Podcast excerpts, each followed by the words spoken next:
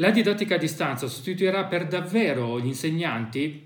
C'è una certa paura, c'è un certo timore che aleggia nell'aria, io lo sento da molti insegnanti con cui sono in contatto, secondo la quale questa paura appunto, tutto questo discorso della didattica a distanza finirà per sostituire gli insegnanti. Ora ecco che molti si vedono già disoccupati, altri vedono il ruolo dell'insegnante sminuito e così via.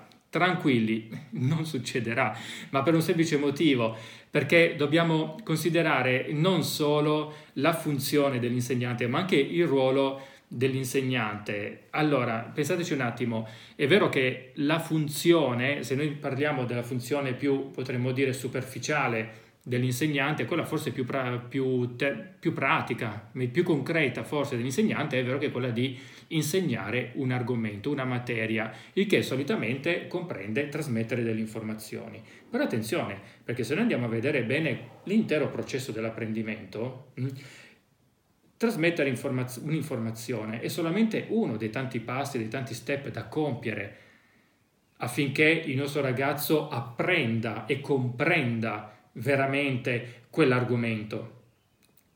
Quindi è vero che in questo caso il web, ad esempio, io spesso dico anche che se non volete comparire nei video, sui video di YouTube potete prendere, cioè se sui video potete anche prendere ad esempio video di YouTube su quegli argomenti e così via. Però attenzione, perché questo fatto qui non basta per minare né il ruolo dell'insegnante e né anche l'autorevolezza dell'insegnante, quindi la figura dell'insegnante stesso. Perché? Perché è vero che io posso anche appunto indicare agli alunni guardatevi questo video su YouTube, però poi ci vorrà qualcuno che glielo spieghi, che spieghi questo video. Questo è molto importante, non dimentichiamolo, punto primo. Punto secondo, l'altra funzione è appunto quella di non solo rielaborare il contenuto, ma anche poi accompagnare il ragazzo lungo il difficile percorso che va verso la comprensione, che si dirige verso la comprensione, che non è semplicemente mostro il video, lo spiego, boom. Noi sappiamo benissimo, cioè chi lavora nelle scuole lo sa benissimo, che una volta fatto questo poi c'è il ragazzo che non ha capito e dopo una settimana alcuni concetti già non sono più chiari e se li sono dimenticati, allora bisogna riprenderli e così via. Quindi tutto questo in qualche modo deve comunque essere gestito da un essere umano. E per ciò che riguarda l'autorevolezza invece dell'insegnante, un conto sarebbe se io dicessi, io insegnante ad esempio, io docente, dicessi guardatevi questo video che spiega bene questo argomento, punto, boh, sparisco e chi si è visto si è visto. Allora lì sì che avrei ragione a pensare, cavoli, che figura ci faccio, la mia autorevolezza nei confronti degli alunni, eccetera, eccetera.